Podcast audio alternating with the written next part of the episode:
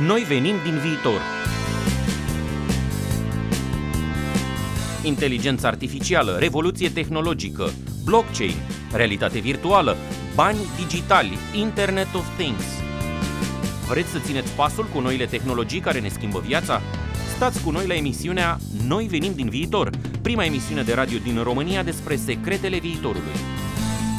Cu Mirel Bran și invitații săi la RFI România, în fiecare vineri de la ora 5 și jumătate la 6 și în reluare sâmbătă după știrile de la ora 11. O emisiune oferită de BRD, Grup Societe Generală. Bine vă regăsim la o nouă ediție a emisiunii Noi venim din viitor, prima emisiune din România în care vorbim nu despre ce a fost, ci despre ce va fi. Sunt Mirel Bran și timp de o jumătate de oră vă propun să ne uităm la noi puțin pe dos, nu dinspre trecutul nostru, ci din viitorul nostru. Astăzi avem în studioul RFI România un om pasionat de tehnologie și startup-uri. Este la bază jurnalist. Vlad Andriescu a lucrat la ziarul Adevărul, unde a creat o zonă de tehnologie, după care s-a mutat la Prima TV ca să vorbească tot despre tehnologie la emisiunea Tech în 3.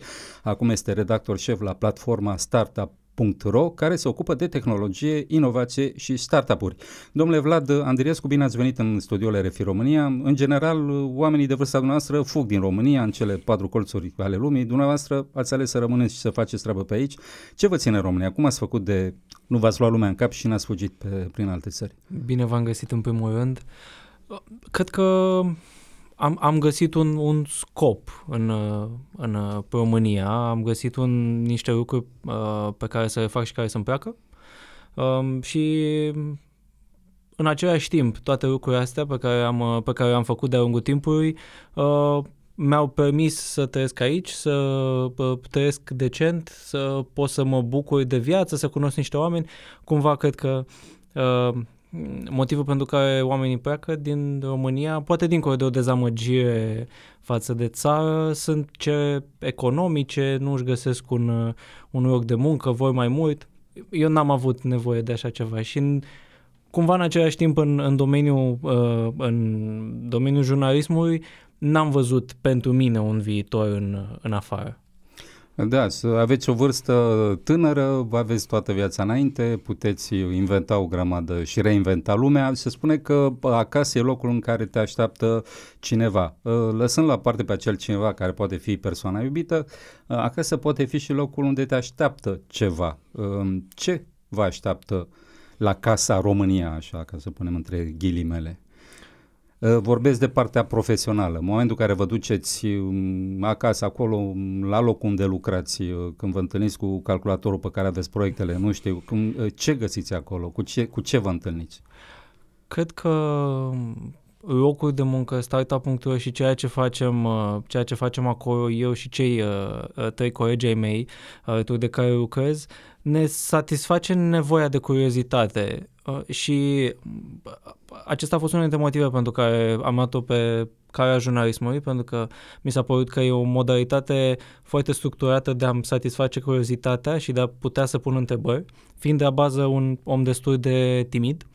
Și um, cred că în fiecare zi mă duc acolo și mă întreb ce urmează, ce o să mai găsesc, uh, cu ce oameni o să mai vorbesc, ce idei o să, o să mai aibă uh, și cumva asta mă animă în, în fiecare zi.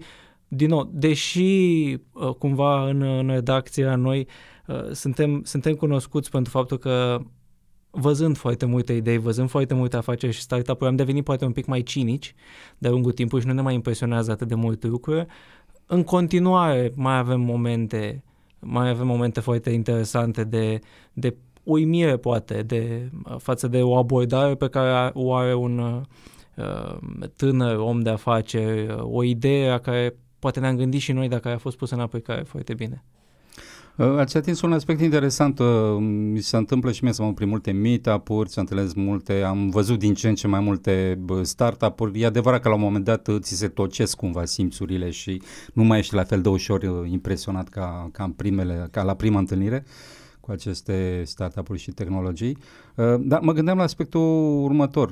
Întâlnesc cu oameni din zona asta, începem să vorbim între noi și ne înțelegem pentru că avem un limbaj oarecum comun, dar dacă am ieșit pe stradă și am vorbit despre lucrurile astea, am avea o problemă, pentru că mulți s-ar uita la noi ca la niște extraterestri sau ca la niște vorbitori de limba chineză.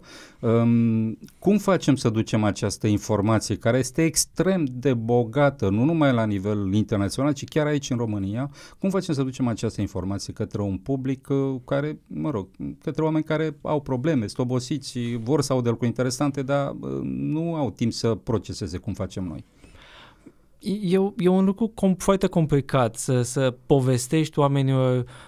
Mie n-aș vrea să folosesc neapărat, nu folosesc într-un termen relativ oamenilor, oamenilor simpli. Oameni care, cum spuneai, uh, au diferite probleme, au alte griji și alte interese.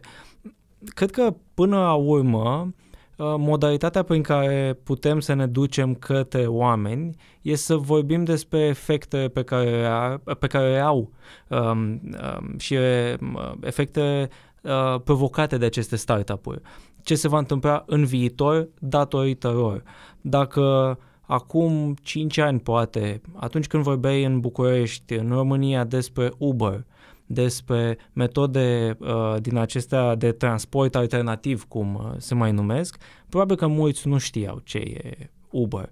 Astăzi, cred că în principiu majoritatea oamenilor, cel puțin din orașele mari care au acces la tehnologia de acest tip, știu pentru că au, au simțit, au fost afectați de, de această tehnologie, o folosesc în fiecare zi. Așa și cu uh, startup-urile și ceea ce fac. Uh, e, de multe ori noi încercăm să explicăm um, cumva pe înțelesul tuturor. Noi venim din viitor, prima emisiune de radio din România despre secretele viitorului. Cu Mirel Bran și invitații săi la RFI România. Apropo de distanța asta între generații, uh, mă gândeam la așa că mamei mele este imposibil să folosească un telefon uh, smart, un, un touchscreen. Um, nu poate. Nu are o barieră mentală care nu se poate. Um, generația mea, la fel, are niște bariere legate de alte lucruri care pentru generația băiatului meu de 18 ani sunt floare la ureche, s-au născut cu ele în mână. Um, într-un fel, de fapt, trăim în lumi paralele. Uh, nu cred că e doar o figură de stil. Adică uh, aceste trei generații, să zicem, copiii noștri, noi și părinții noștri, uh, sunt în trei lumi diferite. Cum facem să întâlnim aceste lumi? Pentru că aici intră și rolul jurnalistului în loc. El, asta e meseria lui, mm. nu? Să, să, să, să, să să facă această informație să circule la, între aceste lumi, să le unească cumva, să creeze niște porții în care se întâlnesc. Ca să spun uh, mai întâi să încep cu o mică anecdotă, uh, mama mea, de exemplu, care are 65 de ani, uh, a început să folosească internetul direct pe telefonul mobil. N-a avut uh, uh, internet sau laptop și a folosit direct pe telefonul mobil, unde se descurcă mult mai bine decât pe un laptop sau pe un calculator. Dar uh, a fost primul impact.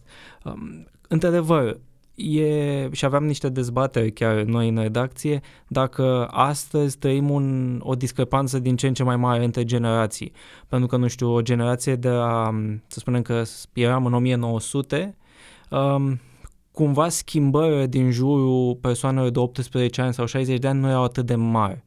Uh, foloseau cam aceleași tehnologii, dacă putem spune, ale acelor timpuri. Uh, poate aveau alte preferințe culturale astăzi, într-adevăr, o persoană de 60-70 de ani cumva nu mai, nu mai folosește um, aceleași legături cu realitatea, să spunem, acești intermediari uh, tehnologici, precum o persoană de, de 18 ani. Cred că primul punct, uh, primul punct am atins un pic mai devreme în a încerca să explicăm mai simplu efectele. Uh, efecte uh, asupra vieții oricui, chiar dacă avem 18 ani, 30 de ani sau 70. Um, cred că un, o modalitate prin care să ia o tehnologie uh, ubicuă astăzi, smartphone-ul, um, smartphone-ul a fost foarte ușor de explicat unor persoane în vârstă.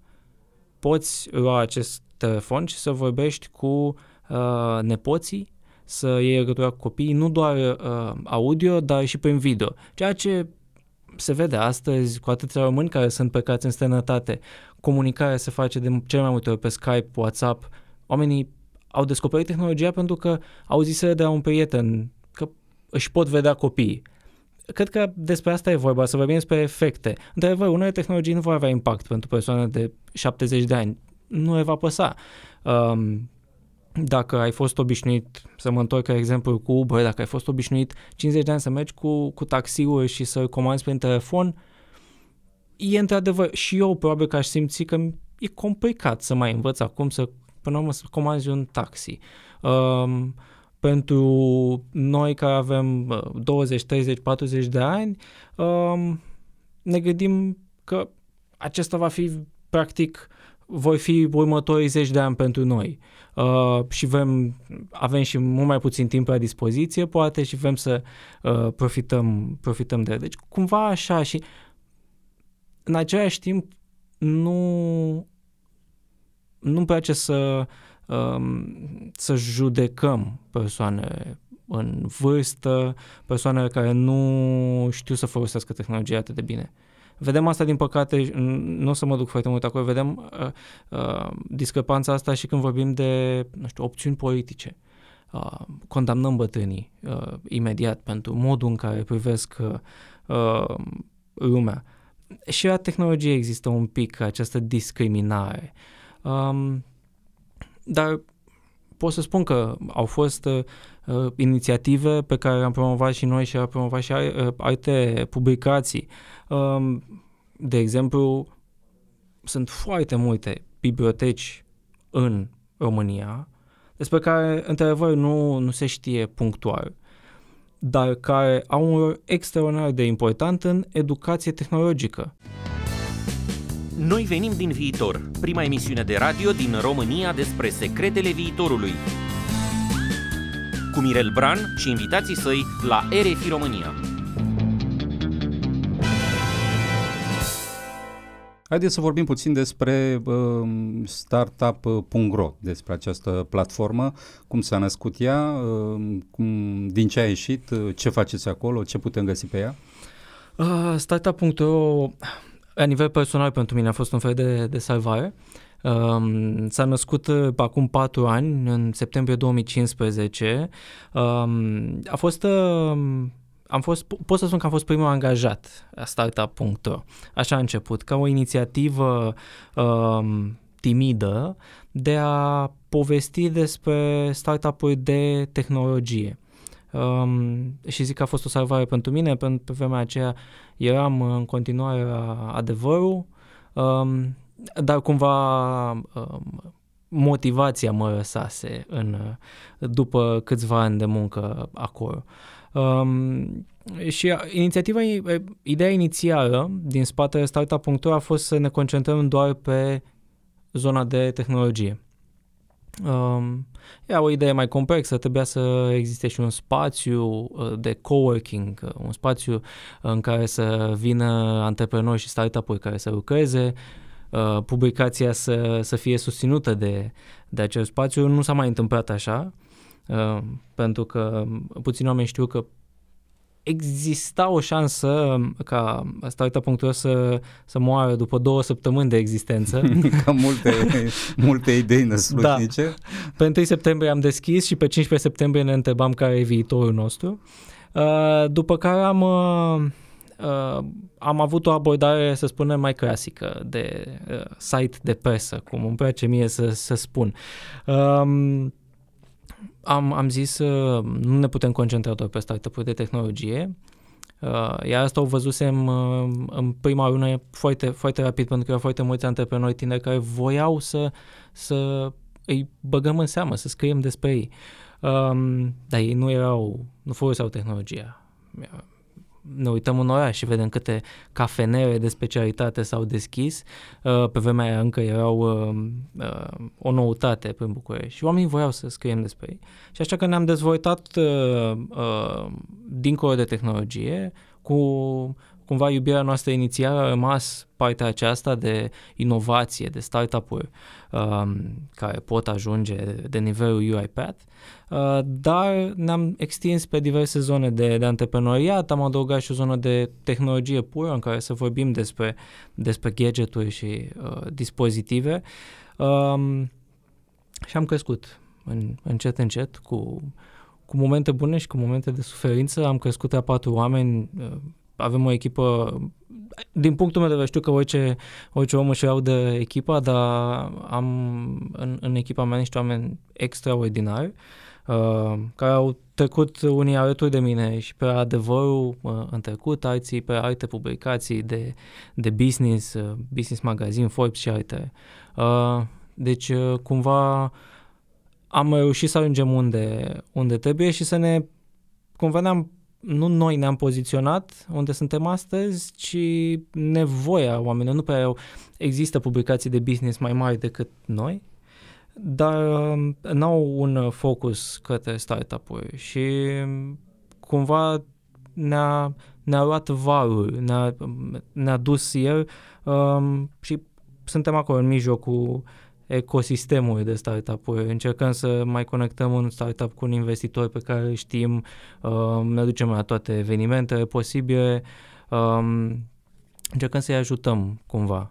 Um, de asta, uh, astăzi suntem așa un hibrid și de presă, dar și de um, modalitate de ajutor pentru, pentru startup Da, e, e un fel de interfață între startup-uri și alte entități cu care pot uh, intra în contact. Um, știu că pe piața românească am constatat uh, pe pielea mea se, există o emulație destul de mare în zona noilor tehnologii și a startup-urilor. Din păcate, uh, ceea ce numim mainstream stream media, mă rog, mediile de informare mari nu acordă, din punctul meu de vedere, un spațiu suficient, ba chiar e deficitar în, în sensul ăsta, adică vedem tot felul de bazaconii pe la televizor, uh, prin ziare și pe radiouri, dar foarte puțin uh, despre acești oameni, sau ca să nu zic acești puști, Uh, care construiesc um, România viitorului, România de mâine, care e deja o realitate, o realitate despre care nu vorbim suficient. Startup.ro e o platformă unde putem afla informații despre ei. Mă gândeam că aceeași emulație poate apărea și în zona asta mediatică, pentru că um, tot suntem într-un media și vorbim despre media. Um, credeți că pe piața românească e loc pentru așa ceva? Adică uh, mai multe formate în mediile care există deja sau crearea unor medii noi care să fie dedicate acestor noi tehnologii și descoperirii oamenilor care sunt în spatele lor.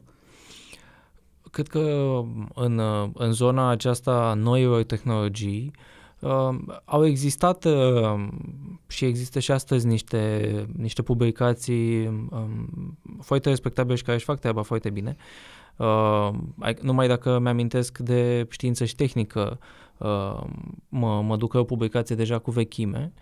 Uh, într-adevăr, nu cred că putem vorbi vreodată. Nu știu dacă în, uh, poate e momentul uh, în istoric în care suntem, uh, de o publicație uh, de, de tehnologie și de uh, inovație care să devină mainstream. Um, cred că mai degrabă um, publicațiile mari, generaliste, um, voi simți la un dat nevoia să acorde mai multă atenție acestui spațiu. Cred că cel mai bun exemplu pe care am uh, văzut a fost UiPath, de care tot pomenim, uh, care e un lucru extraordinar de bun uh, um, întâmplat mediului de startup-uri din România, faptul că avem, practic, cea mai mare companie din zona de automatizare din lume, uh, care valorează 7 miliarde de dolari, cel puțin asta acum 3 luni, e posibil că acum să valoreze și mai A mult. A crescut deja. da. um, dar momentul UiPath, când am aflat că au primit o investiție de uh, 500 sau 600 de milioane anul trecut și valoreau deja peste un miliard, a fost unul surprinzător pentru toată lumea. Uh, noi din zona de startup-uri, uh, din zona de presă de startup-uri, știam și nu prea de UiPath. Era o companie care făcea lucruri, dar nu uh, era foarte puțin prezentă și comunica foarte puțin. Pentru presa mainstream a fost o, un șoc total pentru că înțelegeai momentul important, dar îți dădeai seama că chiar și dacă, așa cum se spune în presa online, deschizi site-uri, prima știre a site-ului era aceasta, n-ar fi fost destul de populară pentru că venea de nicăieri. Um, Și a fost un moment foarte bun tocmai pentru că a adus în fața, în fața oamenilor ideea aceasta. Noi venim din viitor, prima emisiune de radio din România despre secretele viitorului. Cu Mirel Bran și invitații săi la RFI România. În România sunt uh, oameni foarte talentați, fac o grămadă de proiecte, de aplicații, de programe și așa mai departe, dar uneori le este foarte greu să, să, să-și vândă marfa, pentru că trăim într-o cultură în care marketingul nu este, nu este foarte bine uh, însămânțat uh, la timp și unde trebuie. Um, Însă în momentul în care ai o firmă cum uh, este UiPath care reușește, practic devine un exemplu și pentru ceilalți. Adică am văzut din ce în ce mai mulți puștani unde simți gândul ăsta acolo, îl simți cumva, bă, dacă au putut, putem și noi până la urmă. Adică au început să creadă mai mult. Uh, ce senzație vă dă când vă întâlniți cu ei? Uh, ce se întâmplă pe piață de fapt în momentul ăsta? Cred că exista o, o emorație de mulți ani uh, exista oameni care vreau să facă. Ce s-a schimbat probabil în ultimul an a fost senzația aceea că pentru a avea succes trebuie să pleci imediat din România. Să, să, nu, să nu greșim și iPad, tehnic vorbind, este o companie, compania principală este o companie americană. Pentru că e mai simplu să iei uh, fonduri fiind o companie americană. E, o, e un lucru pur birocratic um, acolo. Dar uh, are și o firmă în, în România destul de mare.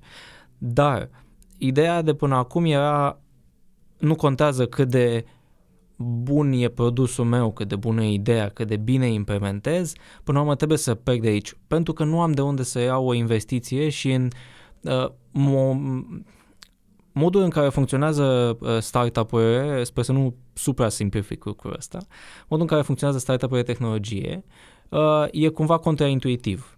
Dacă atunci când deschizi o cafenea vrei să um, ai uh, venituri imediat, uh, să ajungi la profit cât mai rapid, uh, startup-urile de foarte multe ori nu au venituri ani întregi.